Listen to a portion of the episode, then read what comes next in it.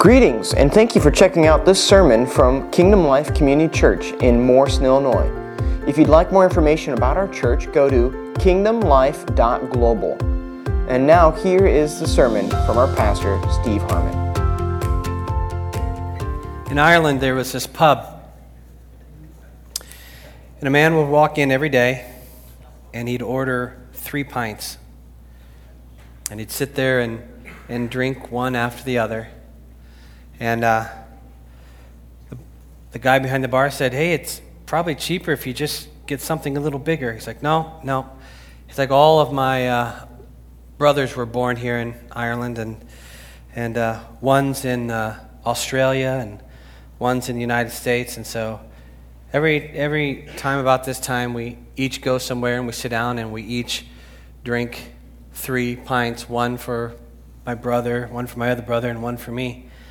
He's like, oh, that, that's, that's, a really, that's a really nice and awesome thing, you know, with your brothers. And he did that, you know, night after night. And one night he came in and he, he had only ordered two. And the guy came over and he said, yeah, I'm, I'm sorry for your loss. He said, What are you talking about? He said, Well, I, I see you're only drinking two. I assume you lost a brother. He said, Oh, no, no, no. My wife and I joined the Baptist church, and I can no longer drink, but that doesn't affect the other two brothers. that wasn't so bad, was it? Okay. Stand up with me. Repeat after me I'm a child of God. The Father loves me. The Father forgives me. And the Father wants me. I am His. He is mine. My past won't haunt me. The future doesn't scare me. Because in His presence is where I live.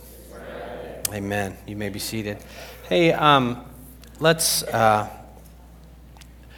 uh, the city of Sterling is going through some, some grief today. They, they lost a firefighter, I believe it was yesterday or something, and um, uh, he, from what I had read or heard, he was at a house fire and maybe fell through a floor or something. I don't quote me on that, but he lost his life, and so um, I know Kathy, you're connected with the family and stuff, and that's very personal. And, and so, can we just pray for that family right now? Father, um, we lift the city of Sterling and that the fire department there and the family of the firefighter uh, who lost his life. And so, Father, uh, there's, there's nothing, there's just so much grief and loss. And so, Father, I just pray that you do what you do best and weave your thread of, of salvation and love and redemption into that, their hearts and to let them know that you're with them and that you are the great comforter. And I pray that in Jesus' name.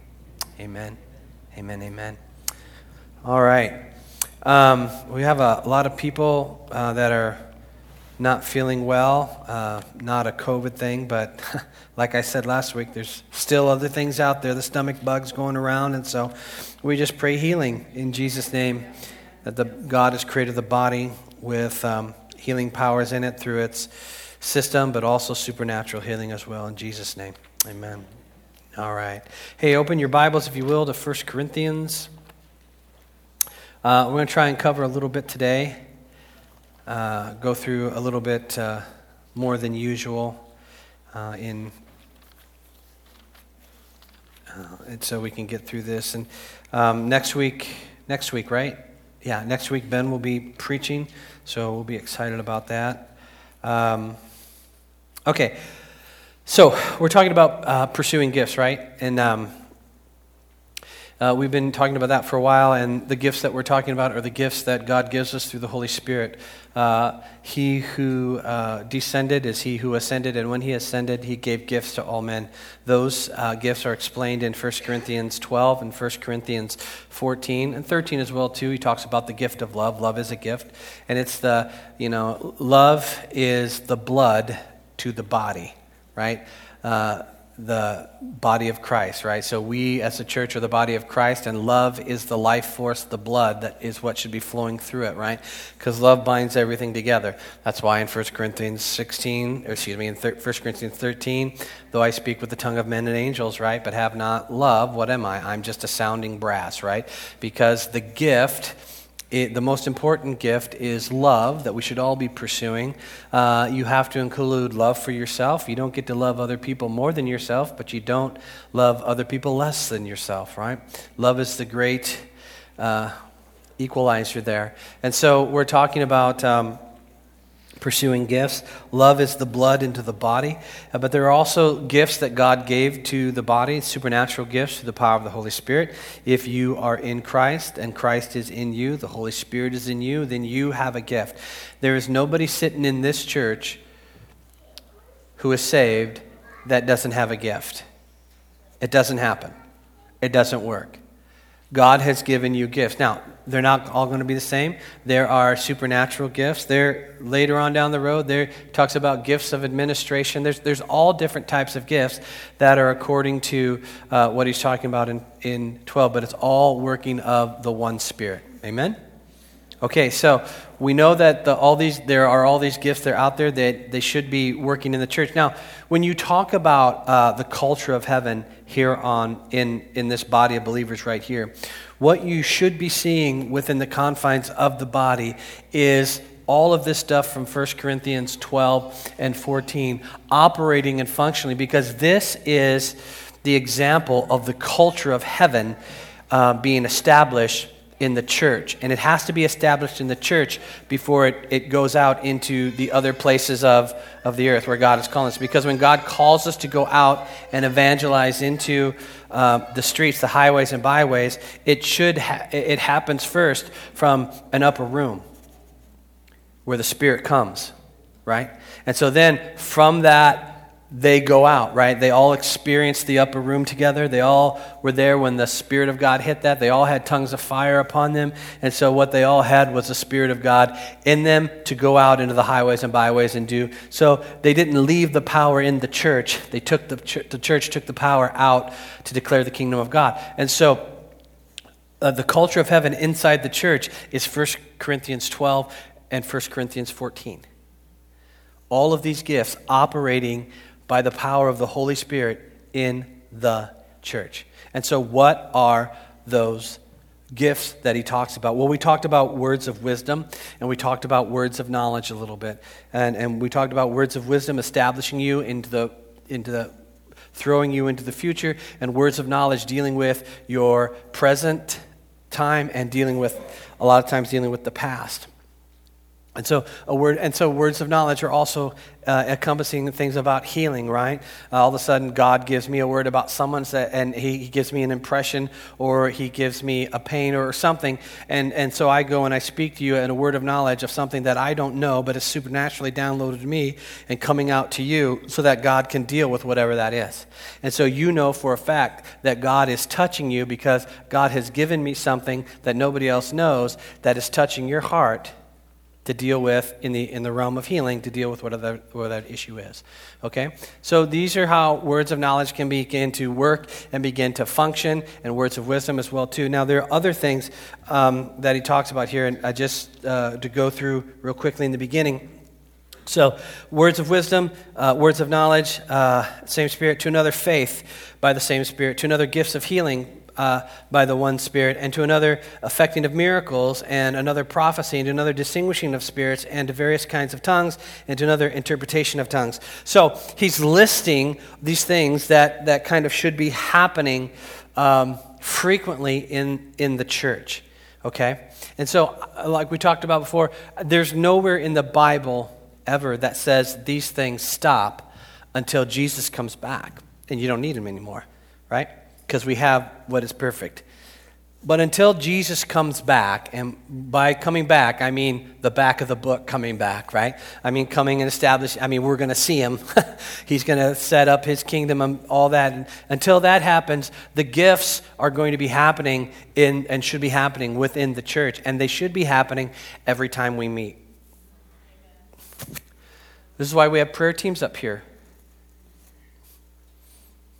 And, this is, and, and, and these things can be happening. Uh, the problem is that sometimes maybe we get used to something or we, we don't understand the value of what's being done, and so we don't receive the gift properly. You can get a ton of Christmas gifts, but if you never open them, they're useless. Right?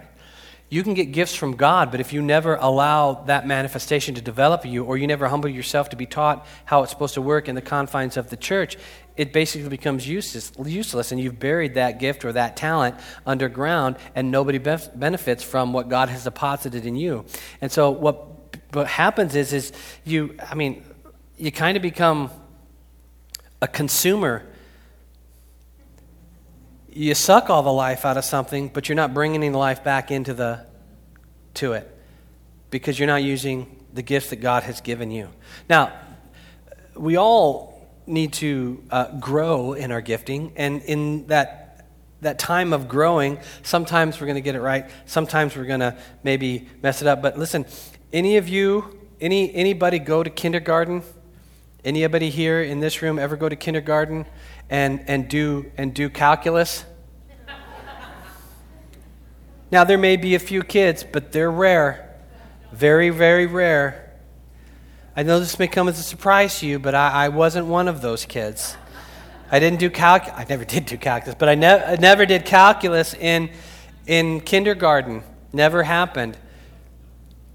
But what I did do in kindergarten was I started with a, a, an alphabet and I started out with numbers. And the rest of the time was, was building blocks upon building blocks so that I could grow, so that I would have what I need to, to get along, little doggy, in this life. Okay?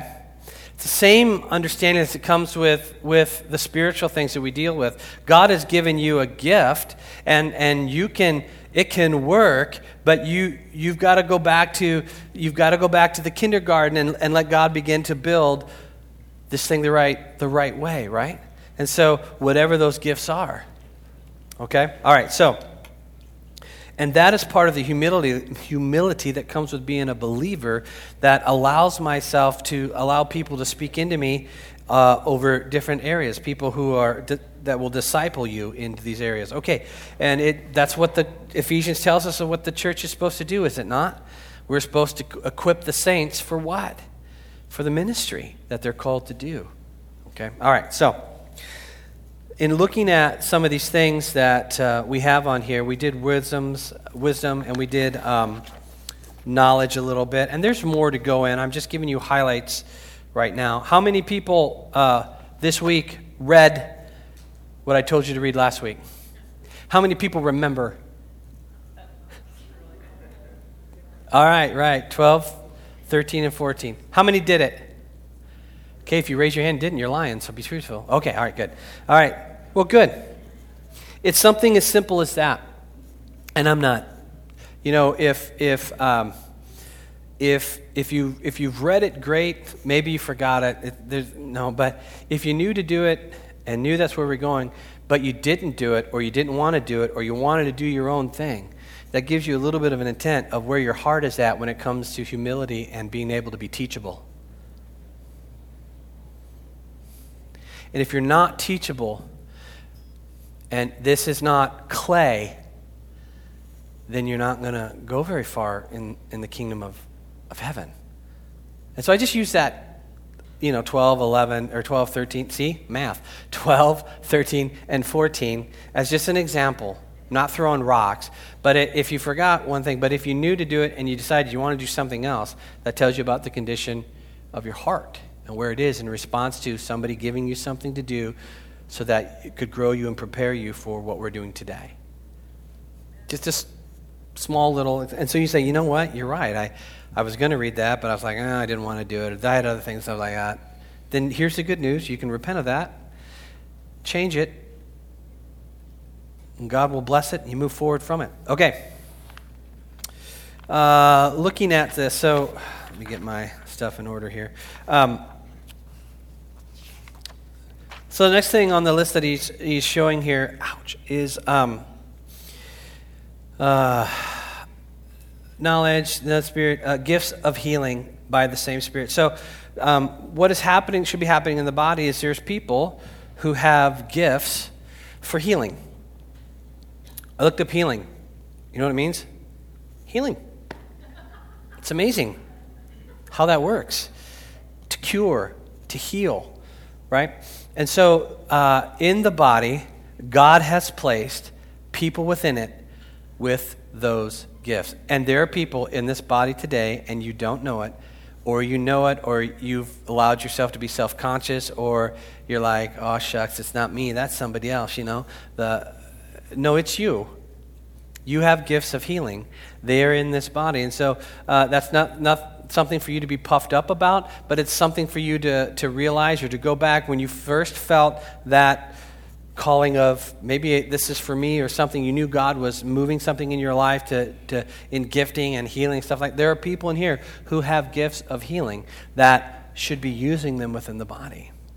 Sometimes it's people who have specific gifting for a specific type of healing for a specific type of, of uh, uh, an issue whether it be cancer or, or, different kinds of things like that. Uh, other times, it's, it's just people who have that gift that can deal with things um, just deal with all different kinds of healings. God does what He does. Our job is to be okay with it and to jump into it, right? So there are people with gifts of healings within this body because God doesn't equip a body without the gifts. You may not know who you are yet, and that kind of thing may scare you.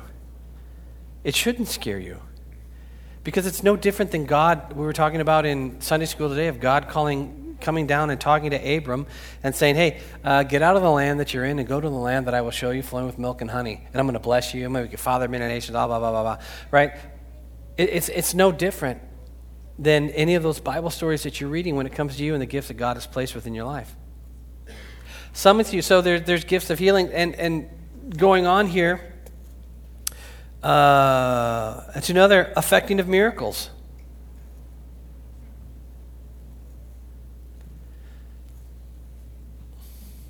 Is the Bible the Word of God? Is it right for some but not for others? Okay. It is what it is. It says what it says. All we got to do is do what it says. And so there's, there's people here with the affecting of miracles. This affecting of miracles, this, this is the dunamis. If you've been here in this church for any length of time, uh, the first thing I heard when I walked through the door was about the baptism of the Holy Spirit. And Chris would do that on purpose. Because if you stayed through the baptism of the Holy Spirit, you were probably going to be okay. Because he would lay it on pretty thick, especially if you were coming from some type of cessationist background. We're not going to pull any punches. This is who we are. This is what we believe. So if you can't get board, aboard on it right now and understand what it is, then there's no sense staying for any length of time. Because at some point, there's going to be a clash, right? And so we've always been a charismatic church. We've always believed that the gifts are, are for today, and we should be using them within the body. And so, effecting of miracles, a dunamis type of power, something that's supernatural that God is desiring to do through people. Do you believe this stuff at all? I'm just, I'm wondering. Okay. Because I can, we can skip it and we can we could become a cessationist church if that'd make you more comfortable. It'd make you wrong, but it'd make you comfortable. Okay. Um, so, uh, affecting miracles. And to another, prophecy, right? Prophecy.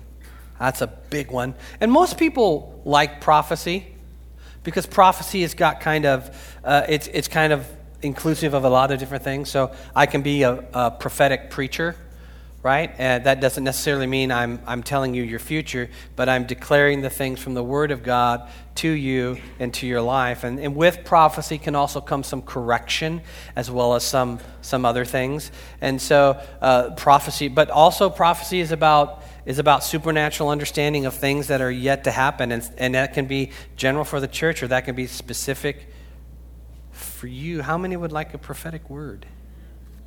No, seriously, how many would like a prophetic word? Yeah? Why?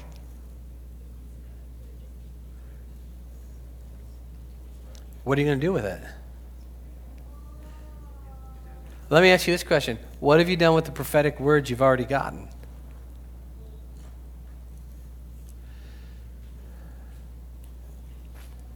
What have you done with the prophetic words that you have already received from the Lord. Now, sometimes there's a waiting period. Don't that that's true. But what about when it's been 20 years ago? 30 years ago? Anybody in here receive a prophetic word 30 years ago? Anybody? Okay, there's a few. I probably did in 20. Yeah, yeah very possibly. In, in, in our church, we wouldn't, the church I grew up in, you wouldn't use prophetic, you wouldn't use the word prophecy in that sense. You would say words like, you know, I feel the Lord leading. Well, that's prophecy. It is. And so we believe it, but we may, we may attach a different language to it.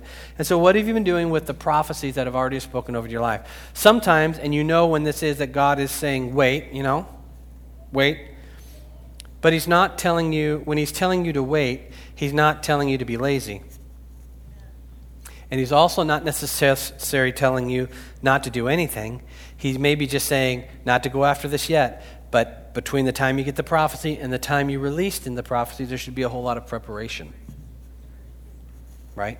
And so, in, in looking uh, through the Bible, so there's prophecy. And, and listen, prophecy doesn't just come from this platform. It, it, in, in other churches and back in olden days, we did a lot of, you know, everything that was going to happen in the church was going to come from the platform. I'm talking like, you know, early 1900s and stuff like that. Somehow the platform, somehow it went from first century church and the way it was supposed to be done to establishing a platform and everything came from the platform and the trained monkey was in control of everything. Pay no attention to the man behind the right?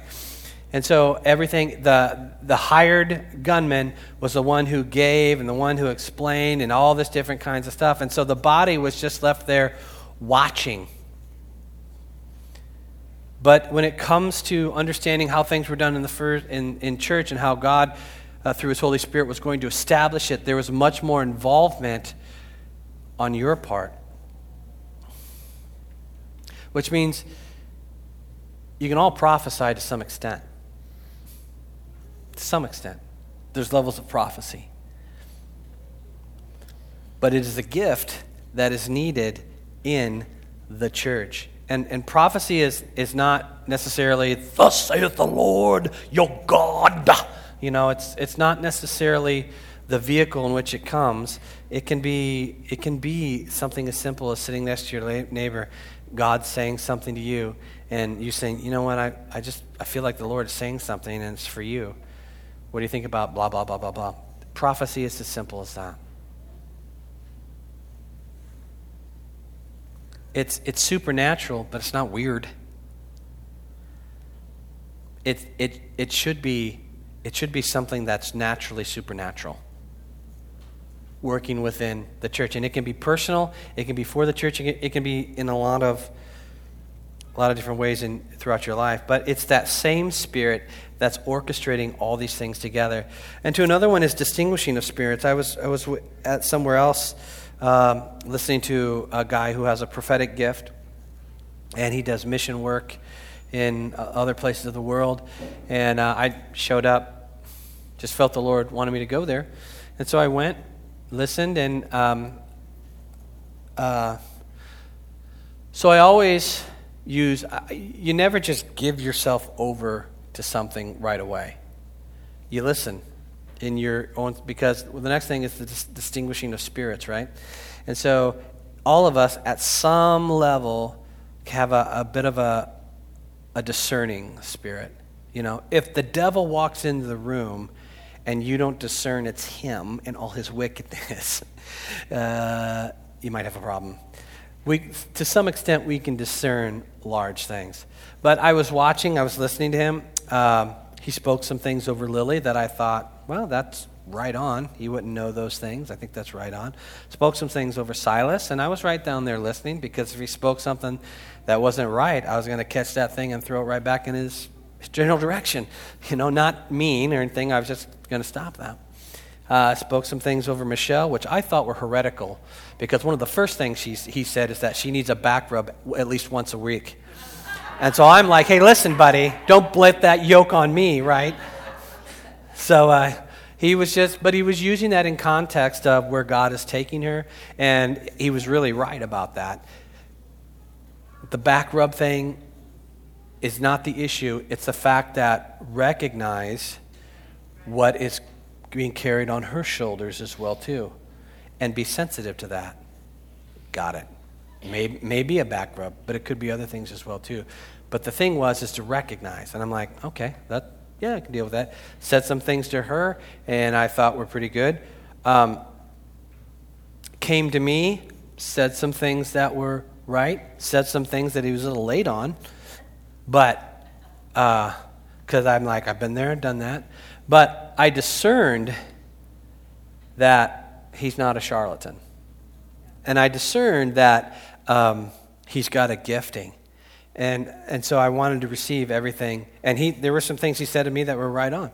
And so, um, so some of that could have been words of knowledge, and some of that could have been you know, words of wisdom, and some of it could have been just regular old prophecy and stuff like that, discerning things to go. So I listened, but here's the thing he didn't come in necessarily like you probably would have received a prophet. He was different. Imagine if uh, David Letterman were a prophet. That's what he was. Not irreverent at all, but joyful. Did you know prophets can be joyful and laugh? It was, it was, it was, it was interesting. It was good. So, anyway, so distinguishing of spirits is important because, and it's a gift that some people have in greater gifting than others because there are things that are trying to plant themselves in the body that are not of God. There are things that happen, and we need people who are operating in those. So, uh, reading a book called Seven Days with a Witch. Um, it's a very good book. It's talking about the premise of it is uh, a witch comes into a revival meeting and she's going to want to do all her witchy stuff, but unfortunately she gets saved, which is bad for her witch's retirement pension fund, right? uh, but good for the kingdom of God. And so they spent seven days with her, and uh, she's just explaining everything about uh, what their intent is to do in churches. And this is one of the things that she said that I thought was so powerful. She's like, You know, when people walk into your church and you get that hair on the back of your neck stands up, but you don't do anything about it? She's like, We know that you won't do anything about it. And so we stay. And I was like, so people have a discerning spirit. The problem is, is we're just too much wrapped up in the love of Jesus to be able to say anything about it or to ask questions about it or to watch. Now, maybe your discernment thing is off, but maybe your discernment thing is on. Because if you think that the enemy does not want to plant tares within a church, you have not read your Bible correctly. This is why, this is why the church that I came from was a church of about 200 people in the 70s. And I'm telling you, I, I'm telling you, people were running the aisles to hymns. It doesn't matter your preference of worship, really. It doesn't matter if you're hymns, it doesn't matter if you're Bethel. That is just how worship happens. We had people crying out to the Lord, saying, uh, uh, Have thine own way, Lord, for crying out loud. That's the vehicle. The issue is worship and the purity that comes from your heart. And so, I one big aisle, 200 people in the Nazarene church in Clinton, Esther getting blessed, hooray for Jesus, all these different kinds of things going on in the church. It was rocking, sock 'em, bop 'em, all those different kinds of things. The problem was, is they did not understand anything about spiritual warfare. So they caught the attention of the enemy by the things they were wanting to do in the spirit of, of worshiping God and powerful preaching, all that different kinds of stuff. And the enemy came in and split the church. And their church died before us, but just changed names. it's a church in Clinton that has one person that goes to it. Hey, bless them. You know, grow. But what we have to understand that when splits happen, and they do from time to time, that they carry with it a spiritual virus that is looking to destroy what's left. And so the church died in probably 78. They just didn't lock the doors till around 2008 or 2009. My dad was the last one out. Lock the door, turn off the lights when you leave. Because they couldn't discern what was going on. And by the time they found out what was going on, there was so much going on, it was too late that it just it brought destruction. Okay? Now, they survived for a long time, so still 100 people is pretty good for a church, right? But when, when you don't understand uh, spiritual warfare, when you don't understand how far repentance goes on behalf of not just yourself, but in, in other things, then, then these things, they don't just get tired and leave. It's like a spiritual cancer that tries to invade. And you know, when you don't pay attention to the warning signs in your body of something that's going on, and you go to the doctor like 20 years before you, after you should have gone, and all of a sudden there's something there that you got to do a lot more stuff than if you would have just gone back at the beginning of something. It's the same in the spiritual realm when it comes to believers. Now, repentance can take care of a, a, a lot of things, but it, a lot of times it's, it's, it's, it's the progress of walking stuff out, and that takes time. And so uh, we, didn't, we didn't understand that stuff. I, can I tell you that I, I never, there's certain, there's certain messages I never heard from the church. And I'm not blaming anybody. It's not about blame. This is about we didn't discern. And if I don't discern, then I don't know where, where what's happening, and I don't, I can't prescribe the, uh, the correct course, right? And so there are people in the body that have great gifts of discernment. And so the church was big, was before a certain pastor got there, but they didn't discern that he was not the right man, and bad things happened. To the point where even the district superintendent comes back and it's like, wow, I'm surprised you picked that guy with all the trouble they had before. To my response, years later was why would they put that man in consideration? right? And so you have this idea of discernment that is, is for your church. And if you're in a denomination, it should be operating in your general superintendents. It should, whoever's in charge, they should be operating with a level of discernment to know that, hey, this guy is great. He's gifted platform wise, but I'm discerning there's some things going on that, that aren't good. There have been times when I should have asked people questions, but I felt maybe it's not my business. That if I would have asked those questions, things wouldn't have happened maybe the way they did. And I'm not, I'm not asking questions out of judgment. I'm asking questions out of concern because there's something in my discernment spider sense that's saying, although it looks really good, there's something that's just not quite right. But a lot of times you're like, well, who am I? This person is platform. This person is this. I've, I've had things that have happened to me discernment wise that have been so supernatural and, and graphic in my mind, but I'm like, I'm like this little guy way down here, and this person is this way up here. And you, it turned out that everything that was going on in here worked itself out in the life of that person. Uh, it scared me because I thought I was just like a little crazy. Like, why? I thought, man, you need deliverance. What is that going through your head? But it was the Spirit of God revealing things to me about someone else. Now, He wasn't necessarily calling me to say something, but He was showing me how discernment works. And you can get thoughts, you can get impressions, all these different kinds of things. Sometimes the things that go through your mind are not the devil. Sometimes the things going through your mind are God showing you what's going on in the life of somebody else. And it's not for you to judge, it's for you to pray. Okay? And sometimes discernment happens is that sometimes somebody's coming in to do you or your sheep bad. And your discernment spider sense will go off and you need to start paying attention. Ask questions if you need to ask questions. You know, you can't just take it for granted that people in your church are on the same level. Years ago, uh, I was sitting here, I was talking to somebody, and we were just talking. We were talking about spiritual things. We were talking about the occult. I think we were even talking about um, the old spiritualist camp back in the day when it was going and stuff like that. And um, somebody, I don't remember who it was, but somebody was said, Well, you know, you have people in your church that go to the spiritualist camp, don't you? I'm like, What are you talking about? There ain't nobody in this church that's going up to the spiritualist camp. You know, oh yeah, highly involved. Now, they wouldn't tell me who you were, but I got an idea.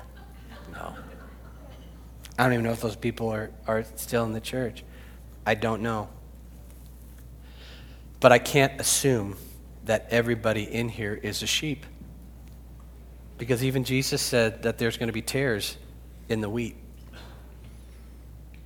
Should we go pluck them up? No.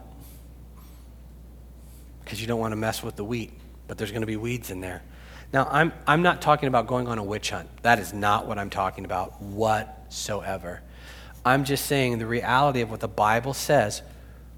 We need to trust what God is speaking into our hearts. My, I was supposed to go, I was, oh gosh, 12 or 13, maybe 14, I don't know. But um, this is when you could let your children go out and do stuff in the world. Um, so we were going to go camping with Brian, my next door neighbor, and Troy, who went to my church, and maybe a few other guys. We were going to go camping on the Mississippi. I was the youngest one of the group, probably 13 or something like that. And I was so excited. I was like, I'm going to go out camping with these guys, knew these guys. We're going to go fishing. We're going to spend the night there. I'm going to get to carry my big knife. I was really excited, you know, all this kind of stuff. And uh, the night before, I kind of lost track of time. You know, it's like be home when the street lights are on. And I didn't, you know, I was, I was like an hour late. So I come home like, I didn't realize what time it was. And you remember back in the days when that didn't matter? Doesn't matter you didn't know what time it was. You could have found out what time it was. A lot of times people don't do that. They're, oh, it's okay, honey. But I, you know, back then you got, you got in trouble. And so my mom said, you're not going camping. Oh, I was angry. I was hot, you know. And I was, you know, you didn't yell at my mom, but you sure you could see it in your eyes. And you know, the lips came out and stuff like that. And I remember I didn't get to go with those guys. And uh, fleshly, angry. But I know that the Lord told me this. Not necessarily right at that time, but shortly afterwards. And in essence, your mom just saved your life. I don't understand how, but it is the Mississippi, and we were camping on the spillway down below the spillway, uh, uh, down below Eagle Point. And uh, I, and it kept going through my mind. Your mom just saved your life. I don't know if my mom had discernment. I, I never really talked it over with my mom, but it was almost as if it, because there's some discernment in me, the Lord was connecting dots. She just saved your life. You got mad. You were hot. Now, I got to go the next time. Things were great and things were fine. But it wasn't just because I missed a, a street light there was something that I was protected from. And I'll find that out probably in glory sometime. But that's kind of how discernment works sometimes. You may not know why God is telling you these things that He's telling you. You just have to trust that God is telling you these things. I'm His sheep. I know His voice. I recognize that. And so I'm going to go along with what I feel that the Spirit of God is saying in whatever situation that that comes up in. Make sense? Now, there are people who have discer- greater levels of discernment, and they have that for the body as well too. And we need that actively working today. Now, there, uh, so there's prophecy distinguishes. Now there are tongues. Oh, got to talk about that one. Because really, this is the gift that is most divisive, probably most divisive in the church today. Not necessarily if you're charismatic or not necessarily if you're Pentecostal, but it's the, it's the non unifying gift in all the churches around the world today, right? And so um, you look at, uh, so the gift, you, you, go back to um, uh, Acts chapter 2, and the Holy Spirit falls, right? Tongues of fire fall on their head. They declare the glory of God, right? And everybody understands in their own language around in, in Jerusalem at that time. So tongues was operating. It was something that God gave to declare the message of God to everybody. It was, they were actually tongues that could be understand, understood in the different languages on the earth at, at that moment. That's what happened. Okay? Tongues came on the believers, the Spirit came on the believers. They began speaking in languages that they didn't know, but were languages of the earth, going out and touching all the different people groups that were in Jerusalem at that time so that the, they could be saved and the message would go out. So, why then do we need tongues in the church? Especially since we've got so many great um, logistic Google and all the different things you can use to translate back and forth and stuff like that. You know, we have the Tower of Babel in the Old Testament. We have the Tower of Google in the New Testament, right? All these different kinds of things going on. So why, why, why do we need tongues in the church? Why, why is this going on here? And I, I'm going to touch on that for a little bit. So um, if you look at 1 uh, Corinthians 14, um, pursue love, yet desire earnestly spiritual gifts, but especially that you may prophesy. So I'm, I'm not one that says that the only evidence of the Spirit is that you speak in tongues. I believe that it is a gift of the Spirit. I believe that it can happen, but um, I, I, I don't necessarily jump on a maybe a staunch Pentecostal ideology that says if you don't speak in tongues and you haven't experienced the evidence of the Spirit. Because Paul comes along here says, like, listen, desire everything, but especially that you should prophesy. Because prophecy and tongues are different. Because tongues in a church, people can do it, right? And people were doing it back here, but there wasn't necessarily any uh, interpretations going with it. And Paul is making uh, a de- delineation between tongues and prophecy. And he's saying, hey, prophecy is really great because people can understand the oracles. Prophecy, you prophesying is, is, is, is being an oracle of God, where something from God is coming down into you and coming out through your mouth, and not everybody understands it. And that's great. Tongues is something a little different, right? And so, um, when you look here, for one who speaks in a tongue does not speak to men, but to God. Now that's confusing because that's not the way it started.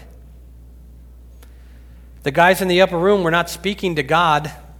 The guys in the upper room were speaking for God to men. So come on, man. The Bible contradicts itself, dude. I told you. No, not at all.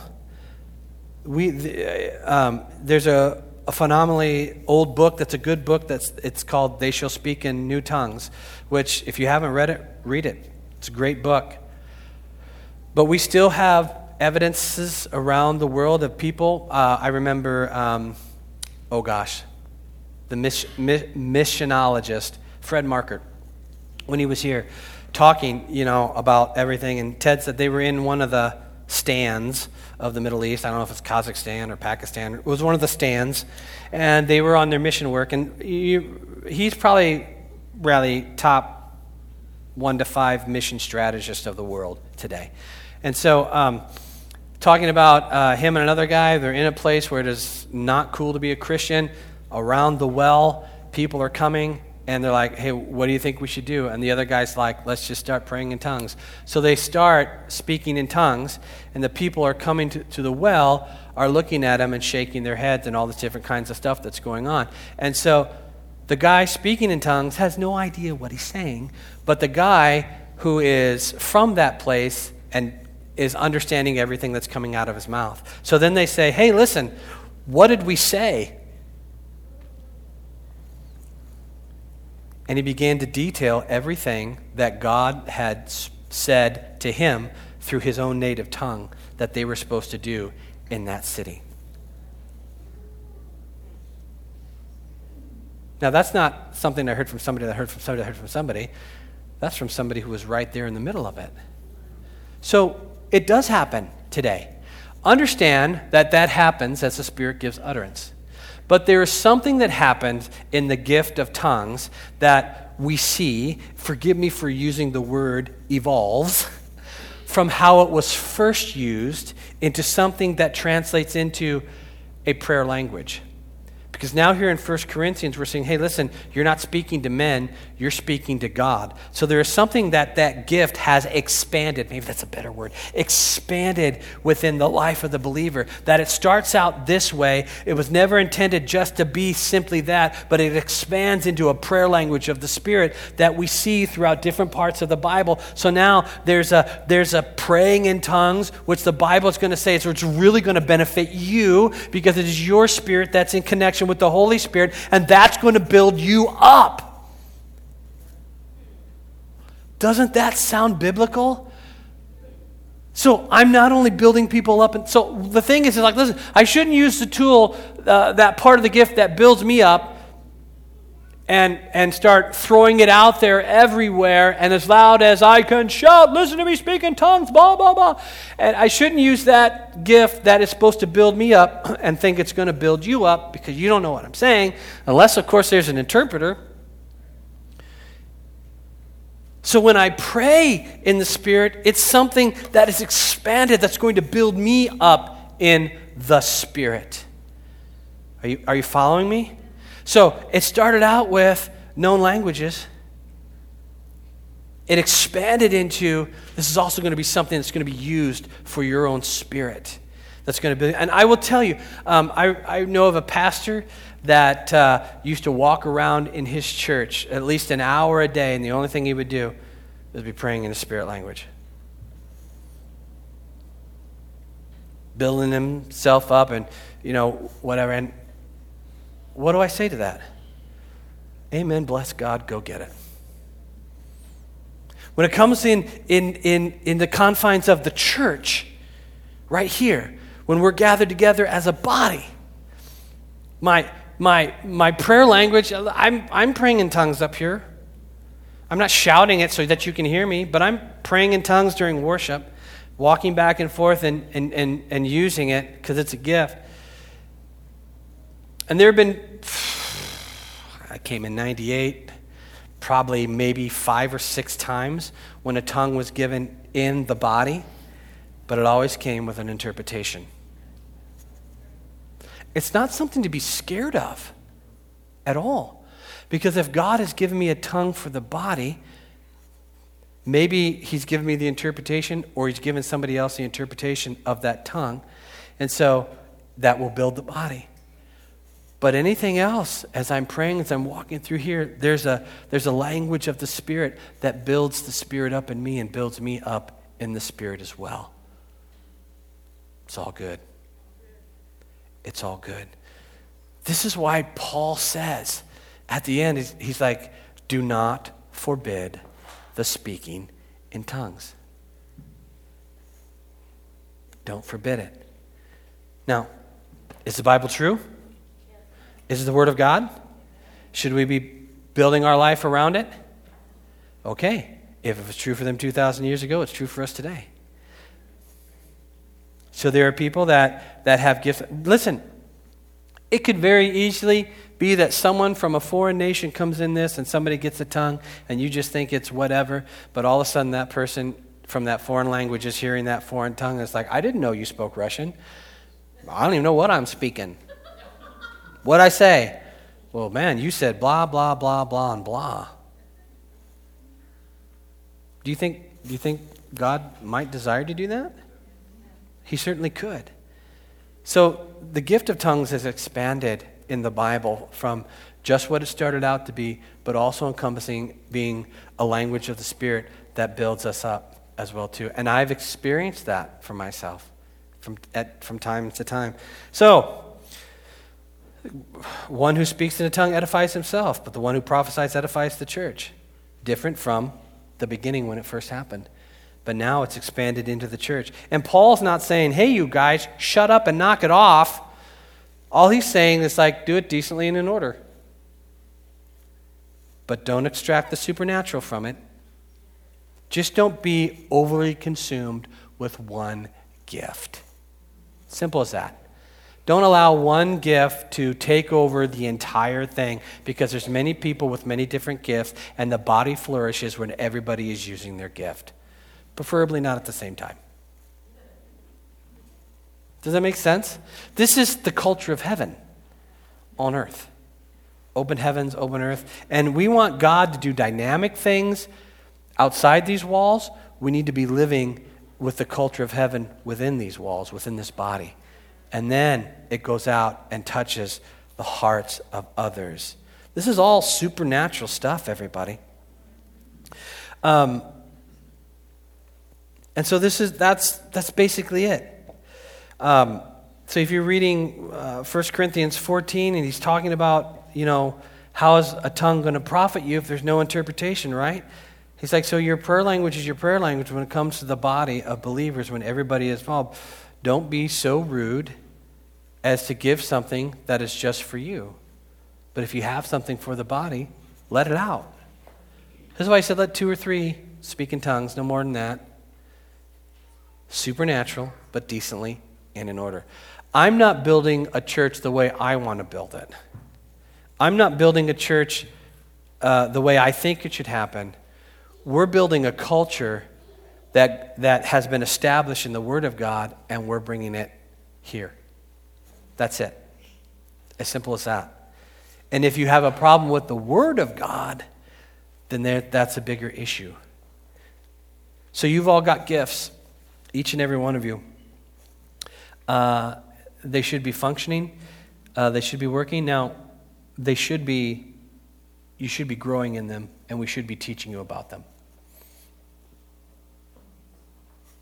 So that it can function correctly, and we are going to. Um, look at down here at 13, and, and we'll end tongues on this. He says, Therefore, let one who speaks in a tongue pray that he may interpret. For if I pray in a tongue, my spirit prays, but my mind is unfruitful. What then is the outcome? Should I stop then? No. He says, I will pray in the spirit, and I will pray in the mind also. I will pray. Um, I will sing in the spirit and I will sing in the mind. Some of your verses may be understanding. He said, So I will sing in the spirit, or I will pray in the spirit, and then I will pray with my understanding. Sometimes you might be your own interpretation. That's not out of the realm of impossibility. It can happen. But generally, how it's supposed to work is to include people with different gifts. If someone gives a tongue, then someone gives an interpretation in the body. Not hard. Not you know, we don't want to be checklisty about it and say, okay, well, I've only had two tongues. Anybody else? Just get it going. These are, these are guidelines. There may be a Sunday when there are four. But those who are of the law will stand up and shout heresy. There may be a time when we have a few people prophesy outside of just a platform like we had right down here. Did you hear what God was saying through her voice? Did you? Did you receive it? Take it because it was for you. Who doesn't want to know God as their Father deeply? Who doesn't want to rise up on wings of eagles? And I'm not saying her, her message was simple, I'm saying her message was for all of us some more than others, but it's for all of us. And that was a demonstration of God using somebody to, to, to speak through for the body. Your issue is are you going to receive it? Are you going to take it? Are you going to chew on it? Swallow it a little bit like a cow. Bring it back up. Chew on it some more. Swallow it down into the second stomach. Bring it back up. Chew on it. That's what you should be doing with prophecy. Chewing on it letting it sink into every aspect. Because there, there's, there's the possibility to take something and store it in a room of your brain and lock it up, but never allow it to soak and saturate your life. This is why Paul tells Timothy to remember the words, the prophetic words that were spoken over you, because those are the things that you wage war with.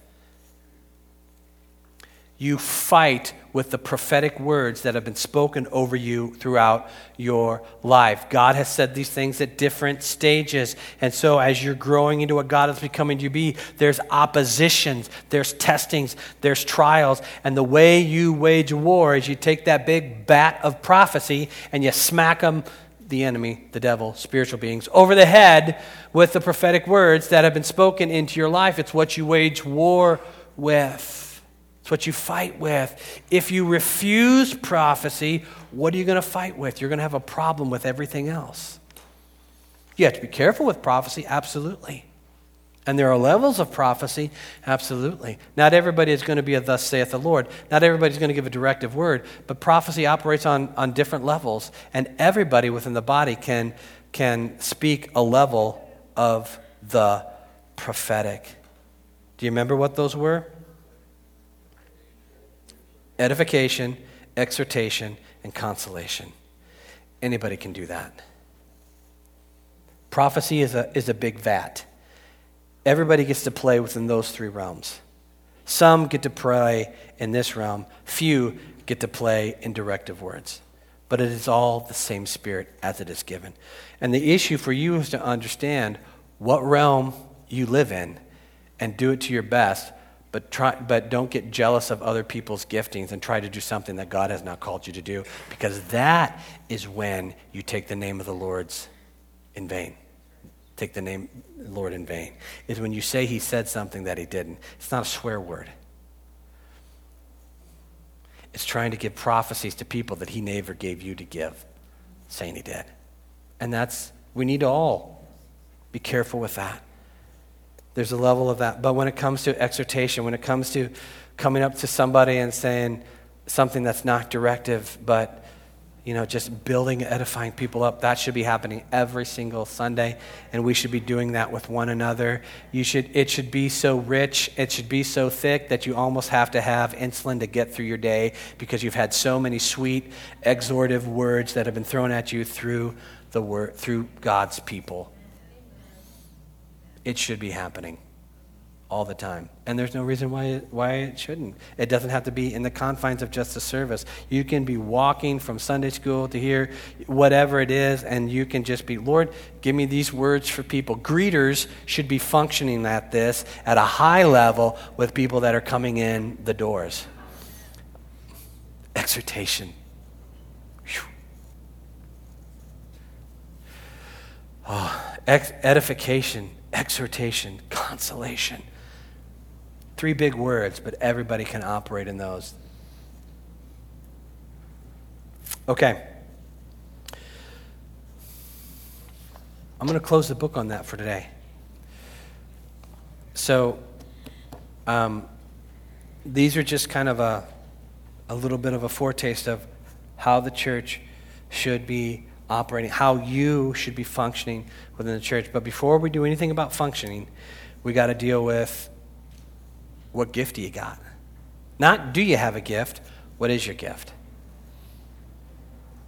Maybe there's gifts of administration. Maybe there, there's, there's a whole lot of gifts, but what gift do you have?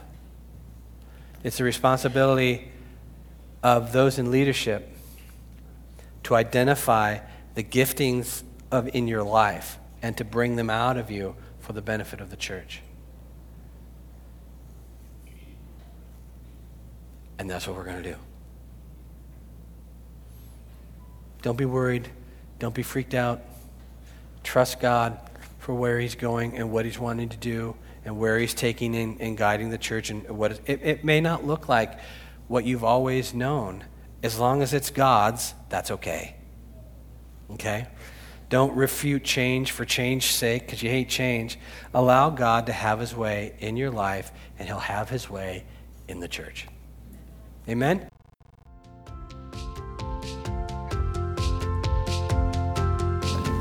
Thanks for joining with us today.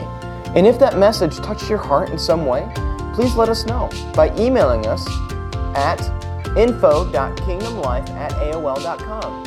You can also find us and reach out to us on Facebook. And we hope that you will join us again for another podcast from Kingdom Life Community Church.